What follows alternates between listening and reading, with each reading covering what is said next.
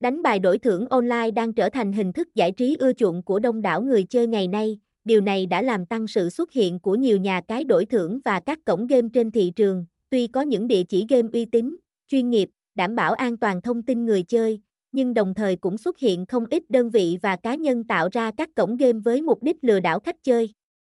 Các thủ đoạn lừa đảo bao gồm việc bán thông tin cho bên thứ ba,